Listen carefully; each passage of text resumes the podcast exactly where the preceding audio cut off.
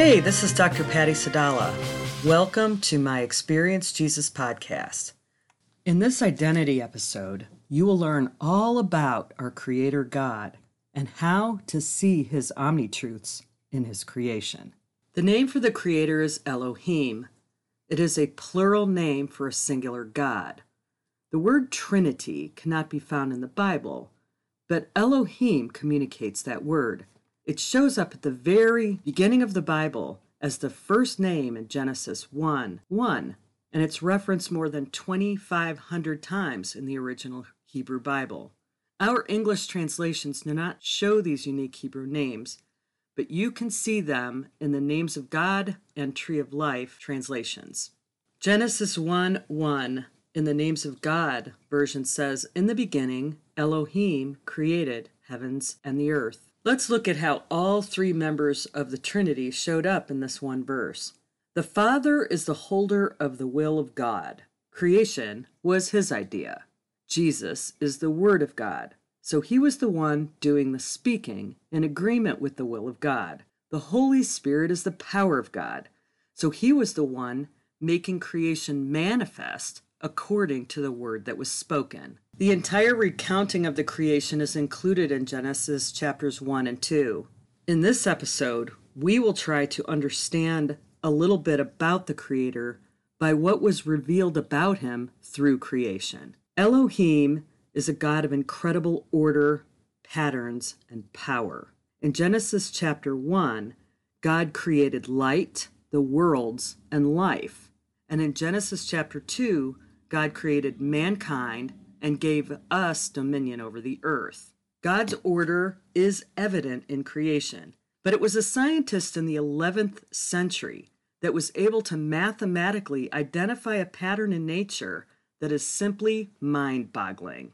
There is a video that will be attached to this episode on the pattyej.podbean.com site that explains this better than I could, and it's linked below. But I will share the audio of this short film with you here. The film clip is called Fibonacci Sequence The Fingerprint of God. Individuality, the trademark of any artist, designer, or architect. Each desires a uniqueness to their creation, a quality that separates it from any other. Man naturally has this individuality, his fingerprint there are 6.5 billion people on the face of the earth, and no two fingerprints are the same. Everything we touch or make contact with is branded with a small expressed image revealing to all who see it who was there. Around 1200 AD, a man named Leonard Pisano, better known as Fibonacci, discovered a sequence of numbers that created a very interesting pattern. The sequence begins with the numbers 1, 1, 2, 3, 5, 8, 13, 21, 34, and continues indefinitely. Each number is obtained by adding the last two digits together.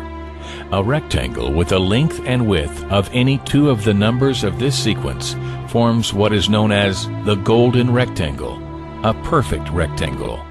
A golden rectangle can be broken down into squares the size of the next Fibonacci numbers down and below. If we were to take a perfect or golden rectangle, break it down into smaller squares based on Fibonacci's sequence, and divide each with an arc, the patterns begin to take shape. We begin to see Fibonacci's spiral. The spiral in and of itself is insignificant. Its importance is revealed in where we find it. Take, for example, the sunflower.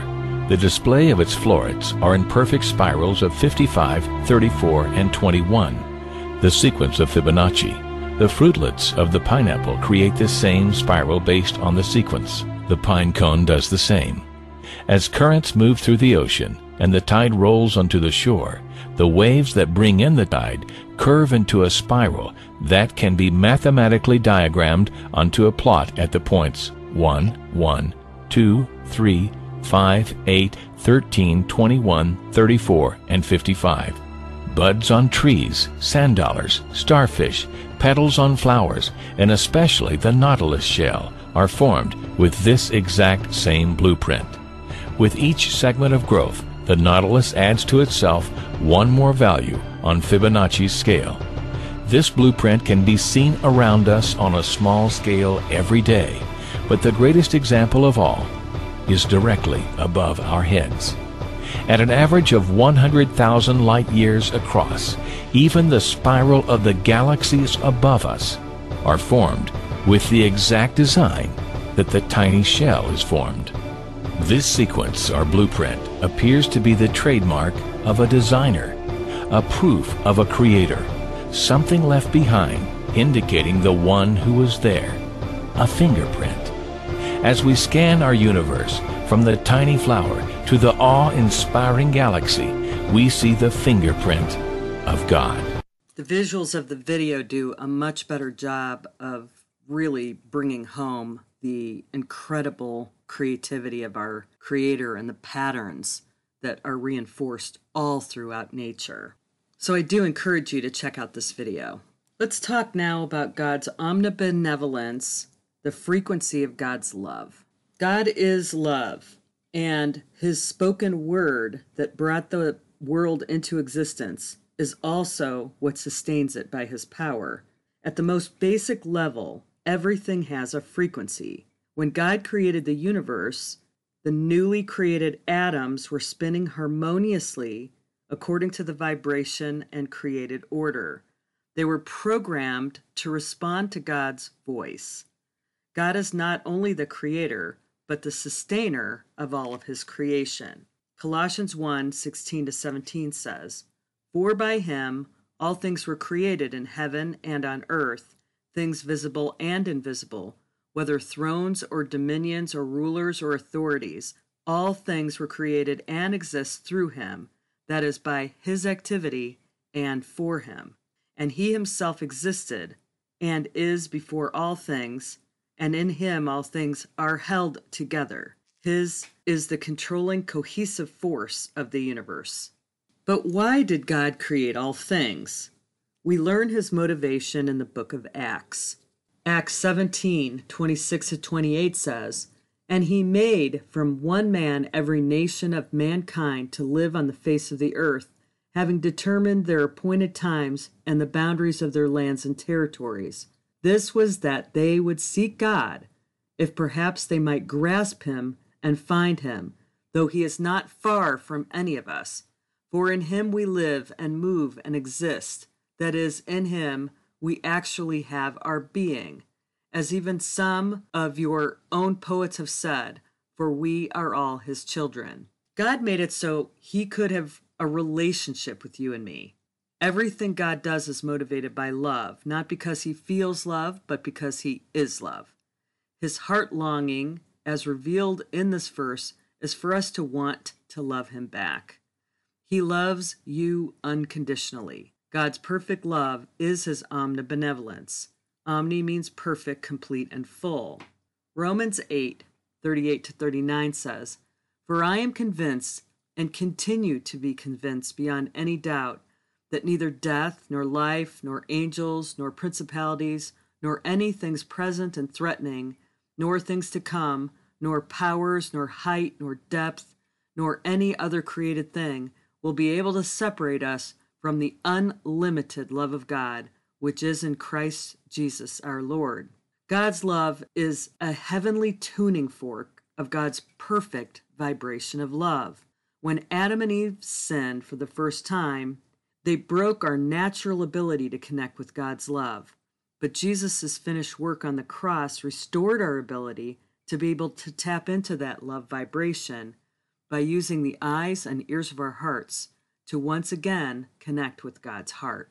Mankind is the only creation that has been given free will. Sin is a transgression of God's perfect will and laws. We know that sin did not exist at the time of creation because God proclaimed everything was good. And he proclaimed that man was very good. All other creatures were created to perfectly obey God's laws and they exist in their uniquely created habitats according to their animal instincts. When Adam and Eve sinned, they broke God's laws and therefore placed a curse on the entire world. Sin entered the world.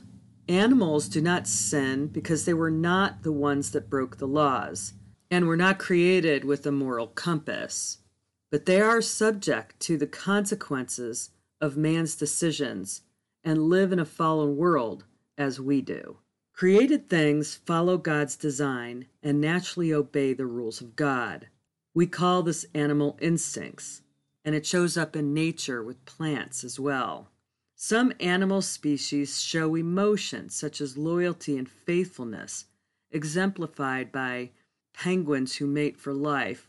Birds and other species have revealed self protective or pre knowing of natural disasters. Man can mess up the ecosystems of animals with our free will decisions that disrupt that natural order of things. Poachers that kill off a single species can mess up the food chain along the way, all the way to a microscopic or bacterial level, and devastate untold number of creatures and even affect people. Environmentalists have identified certain keystone species which, if were to be eliminated, could end life as we know it. Their roles within the ecosystem are so critical that the elimination of them would collapse the entire ecosystem. African termites, bumblebees, and grizzly bears are three examples. People are the only creatures that do not naturally obey God. We must choose to obey God and mankind was given dominion over all created things. In Genesis 1 26 to 28, it says, Then Elohim said, Let us make humans in our image, in our likeness. Let them rule the fishes of the sea and the birds in the sky, the domestic animals all over the earth, and all the animals that crawl on the earth. To rule the earth and take care of all of the Lord's creations is a lot of responsibility. Unfortunately, we have not done a great job of this. The evidence of our fallen nature is proof of that. Deuteronomy 30, 19 to 20 says, I call heaven and earth as witness against you today, that I have set before you life and death, the blessing and the curse. Therefore, you shall choose life in order that you may live, you and your descendants, by loving the Lord your God, by obeying his voice, and by holding closely to him for he is your life, your good life, abundant life, fulfillment, and the length of your days, that you may live in the land which the Lord has promised, swore to give to your fathers, Abraham, Isaac, and Jacob. The first thing that Elohim created was light. God is light. 1 John 1 5 says, This is the message of God's promised revelation, which we have heard from him and now announce to you that God is light. He is holy. His message is truthful. He is perfect in righteousness. And in him there is no darkness at all, no sin, no wickedness, no imperfection. God created natural light to reflect his supernatural light. Light casts out all darkness, both literally and spiritually. There are many biblical examples of people encountering God's supernatural light. When Moses was on the mountain, for example, when God was writing the Ten Commandments by his own finger, Moses returned down to the mountain and his face reflected God's light. See Exodus 34 29 to 34. Saul was blinded by the light of Jesus when he encountered him on the road to Damascus. See Acts chapter 9. The angels that appeared to the shepherds on the night of Jesus' birth lit up the sky with their light. See Luke chapter 2. All of these stories have one thing in common the presence of God. The angels had just left heaven, where they dwell in God's presence, and all the other stories were direct encounters with God. God is omniscient. That means that God is the source of all knowledge and wisdom. We learn in Matthew 10:30 that the very hairs on our head are numbered. And in Psalms 147, 4 and 5, we learn that the Lord knows the number of all of the stars and calls them all by name. Scientists estimate that there are between 150 and 200 billion stars in our Milky Way galaxy, of which our sun is but one. In the book of Job, chapter 38, the Lord goes on for quite a few verses about all the things he created in order for Job to get an understanding of his omniscience and his power. His wisdom extends far beyond our earthly capabilities and worldly dimension. God is omnipresent. There are some quantum physics realities that show us about God. Scientists have learned that the laws of the physical world include such things as relativity and gravity, and that those quantum or microscopic worlds are different, have different rules. The physical world is characterized as local, which means that everything that you can see can be charted and found. It has a defined location. The quantum, as well as the spiritual realm, are identified as non local. That means that they are non physical dimensions that have no geographic location. The properties of non locality are that they are constantly moving and spinning and vibrating. Particles have a ghost like link between each other. This is a connection that causes them to spin and move in sync. Scientists call this connection quantum entanglement. Quantum entanglement is like a prophetic parable because we are citizens of heaven as well as earth. We have Christ in us and we have Christ with us, and we are in Christ. We are tethered to him and not separable from the Lord once we have received the gift of salvation. That means that what Christ does affects you, and what you do affects him. Because of your dual citizenship, you have the capability to be bilocational. That is, you can live naturally, supernaturally, sensing God in your spirit while still allowing his glory to influence the world around you in the natural realm. Ephesians 2 6 says, And he raised us up together with him when we believed, and seated us with him in the heavenly places, because we are in Christ Jesus. Note the present tense in that verse. The moment that you believed, your spirit was seated with Jesus in heavenly places, because you are in Christ Jesus. So we learn here that we do not need to die and go to heaven to be seated with Jesus in heavenly places. Our spirits are already there. When you have encounters with the Lord in your spirit, you are engaging with heaven while still on earth. Perhaps this gives you a new level of insight about what Jesus meant when he said in Matthew chapter 5, Your kingdom come, your will be done on earth as it is in heaven. Perhaps the most interesting thing I learned about quantum physics was about the observer effect. Scientists have unanimously agreed that when we look at something, we change it.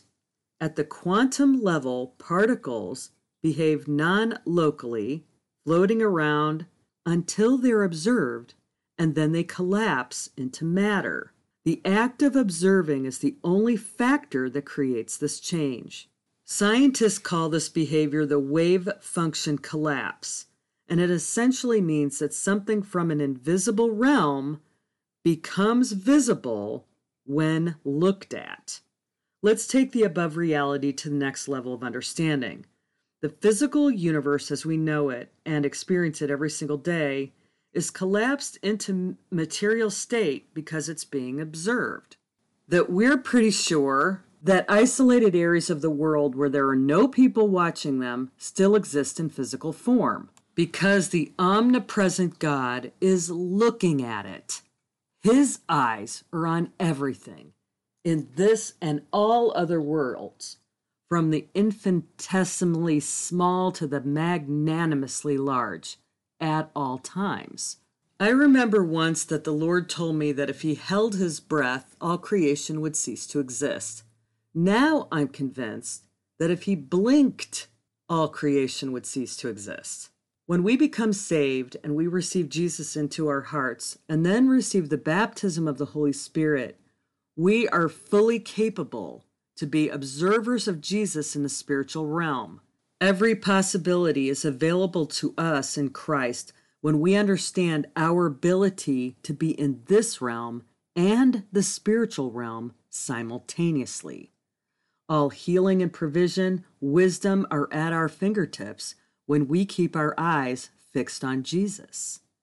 2 Corinthians 3:18 says, "And we all with unveiled face, continually seeing in a mirror the glory of the Lord, are progressively being transformed into his image from one degree of glory to even more glory, which comes from the Lord who is the Spirit." The more you fix your eyes on Jesus, the more you are transformed into his image. Observing him changes you.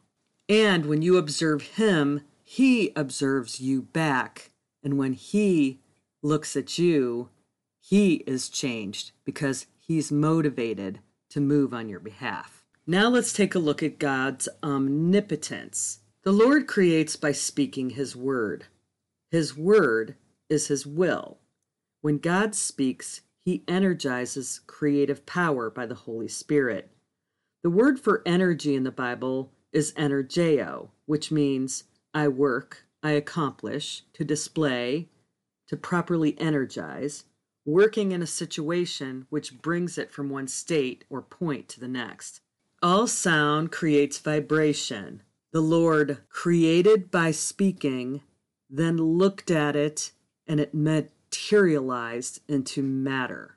Hebrews 1 3a says, The Son is the radiance and the only expression of the glory of our awesome God, reflecting God's Shekinah glory, the light being the brilliant light of the divine, and the exact representation and perfect imprint of his Father's essence, and upholding and maintaining and propelling all things, the entire physical and spiritual universe by his powerful word, carrying the universe along to its predetermined goal. So, in that verse, we learn that God's word maintains the creation for as long as needed for his plans to be completed. He has never stopped looking, he never stopped speaking.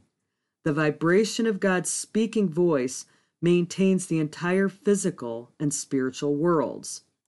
We are created in God's image, so we create with our words too. Here's a quick list of truths related to words with some scriptural reference. Words are powerful, Proverbs 18:21. Death and life are in the power of the tongue, and those who love will eat its fruit. Build others up with your words, Proverbs 18:4. The person's word can be life giving words, words of true wisdom, are as refreshing as a bubbling brook. Words can reveal the condition of your heart. Proverbs 25:18. Telling lies about others is as harmful as hitting them with an axe or wounding them with a sword or shooting them with a sharp arrow. Guard your mouth. Proverbs 21:23. Whosoever keeps his mouth and his tongue keeps himself out of trouble. Speak God's word out loud. Matthew 4 4. But Jesus answered them, It is written, Man shall not live by bread alone, but by every word that comes out of the mouth of God. You will have to give an account for your words. Matthew twelve thirty six.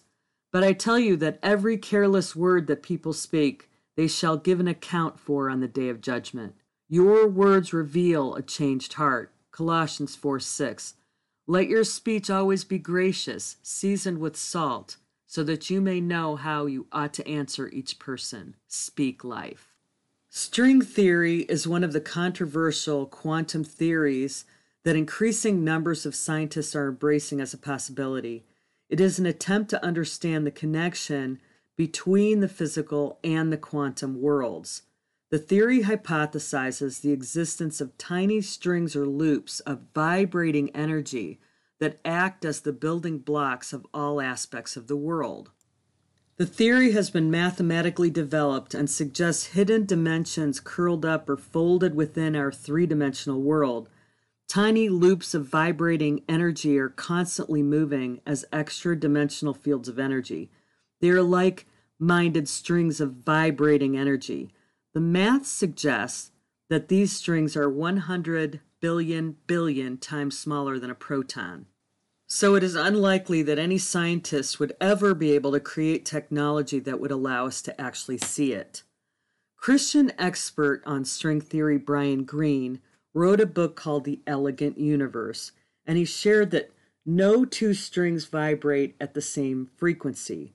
To me, this seems a bit like a reinforcement of what we learned at the beginning of this that God created each of us uniquely with our own fingerprint and having his own creative stamp on all that he creates.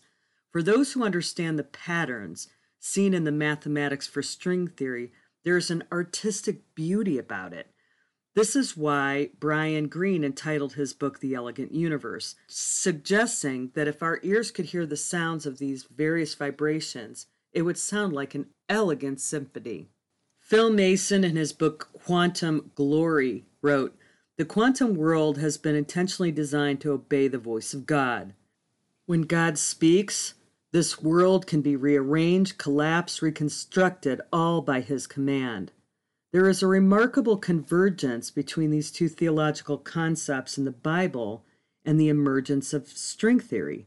To my mind, biblical theology powerfully supports string theory, not just because of the convergence of notions of extra dimensionality or the elegance in design, but because of the energizing relationship between the Spirit of God and the strings that perhaps constitute nature at its very smallest scale String theorists suggest that these strings vibrate at different frequencies to create a subatomic symphony of music. I asked the Lord to show me something to help me understand string theory and was really wondering if it was real. And he immediately reminded me of Horton Hears a Who film clip that the Lord had me share in my Encountering the Direction of God book coming out soon. There's a film clip about how an entire civilization could exist on a single speck of dust in the physical realm. Then he showed me a tiny white wiggling loop. Then he zoomed out in the vision to a dozen or more spinning and vibrating, wiggling white loops and strings. Then zoomed out until there were thousands of them, now looking more like waves together. Finally, zooming out to millions where inside a single proton. It was like the entire who world on that speck. And then Jesus said, Like all of nature, these strings all obey my voice. My voice is what creates the vibrations for all of them to keep on moving. They do what I say with 100% obedience. When you fix your eyes on me and speak and do what I say, they obey your voice because you're echoing my voice. They form connections and begin to play the symphony at our command. God is always speaking. God gave me another encounter that was really powerful related to this topic as well. It was one of my flying carpet encounters with Jesus.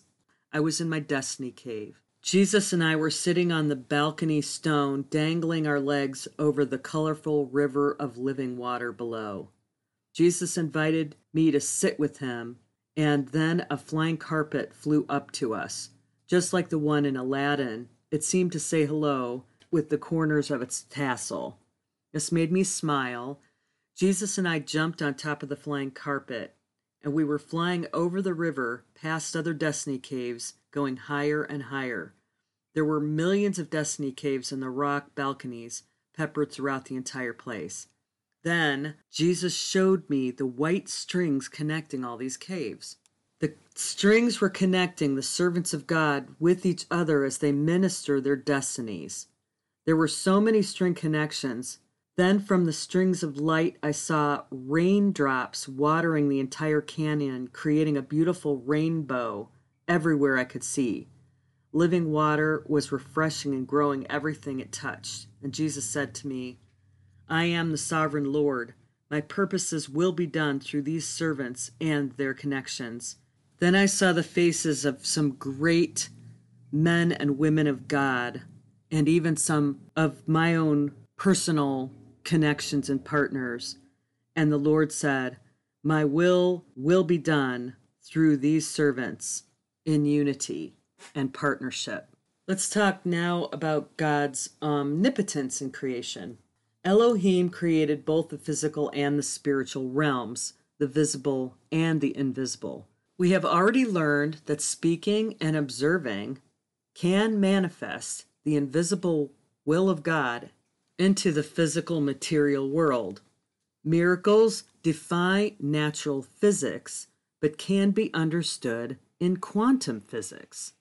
Hebrews 11:3 says, "By faith, that is, with the inherent trust and enduring confidence in the power, wisdom, and goodness of God, we understand that the worlds, universes, and ages were framed and created, formed, put in order, and equipped for their intended purpose by the Word of God, so that what is seen is not made out of things which are visible.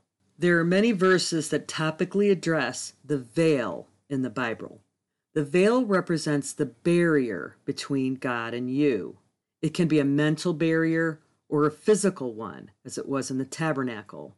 When we fix our eyes on Jesus, he allows us to see things from his perspective, and he removes the veil. There is no barrier when you're able to see what he sees, say what he says, feel what he feels, and think his thoughts. 2 Corinthians 3 15 to 18 says, only Christ can get rid of the veil so they can see for themselves that there's nothing there. Whenever, though, they turn to face God as Moses did, God removes the veil and they are face to face. They suddenly realize that God is a living, personal presence, not a piece of chiseled stone. And when God is personally present, a living spirit, that old constructing legislation is recognized as obsolete. We are free of it, all of us, nothing between us and God, our faces shining with the brightness of His face. And so we are transfigured, much like the Messiah, our lives gradually becoming brighter and more beautiful as God enters our lives and we become like Him. When the veil is removed, there is an opening to connect the spiritual realm to the physical realm so, whenever we fix our eyes on Jesus and tune to Him by way of the Holy Spirit, we are stepping through from the physical dimension into the spiritual dimension. Understanding that we have the authority to do so is critical to being able to exercise that power that comes with that authority. When Jesus died, the veil in the temple was ripped from top to bottom. This signified that the barrier that separated us from the intimacy with the Father was taken down. Now we have the opportunity for direct access to the very heart of God available to us. Speaking of the quantum world, Phil Mason explains the veil in this way. As we explore this dimension of non local quantum reality in great depth, I will propose that this invisible layer of quantum reality acts as some kind of interface between the presence and power of God, who exists in the spiritual realm, and the world of matter. The non local quantum world appears to be kind of an invisible, intermediate buffer zone between spirit and matter. It appears that the non local quantum realm has been strategically crafted by God to be directly responsive to the influence of the activity of the Spirit of God, so these non local quantum realities are capable of materializing into a localized spatial formation. Quantum realities are the building blocks of all matter. There are many examples of the Bible of materialism and dematerialism miracles. All of these miracles defy the physical rules of this world. Jesus turned water into wine. He multiplied loaves of fish. Elijah was taken up to heaven by a chariot of fire. Jesus appeared before disciples post resurrection from nowhere. I believe that these are examples of how God shows us what can be done when we live a life without the limitations of the veil. And remember that Jesus died to give us that opportunity and that possibility. It all comes when we clearly, exactly know how big our God really is and how much authority we have as His children. For today's encounter, you will ask Elohim to show you something about creation. It could be the birth of the universe, or it could just be about how he has created patterns in this world through animals or creatures or plants. He knows exactly how to connect with you on this topic. But before you do, and before you even go into your special place as a child, prepare your heart by first meditating on Genesis chapters 1 and 2. If this is your first podcast experience with us, you may want to go back to the trailer episode and learn about the biblical foundation for dialogue journaling, our process for experiencing Jesus. This leads you through the first special place encounter with Jesus as a child. This is a starting point for all of our experiences with Jesus. For best results, it is always good to properly posture your heart for your experience by welcoming Jesus' presence with praise and thanksgiving, and playing with him in the special place as a child for a few minutes before asking for anything from him. So, after you have properly prepared yourself for the encounter, meet Jesus in your special place, play with him for a little while, and then he will show you what he most wants you to understand about him as the creator and you as his creation because you were made in his image. The goal of this exercise is to get a bigger image and understanding of the sovereign creator. Take all the time you need and capture your entire experience in your journal. I hope God showed you some amazing things in that encounter, and I hope that you have a much grander understanding of your Creator God and how He holds the entire world in the palm of His hand. And I hope you will join us on this podcast adventure. Follow this podcast and forward it to others that you think may be blessed by it. And check out all the links below. They are designed to take you deeper. I thank God for you and bless you in Jesus' name.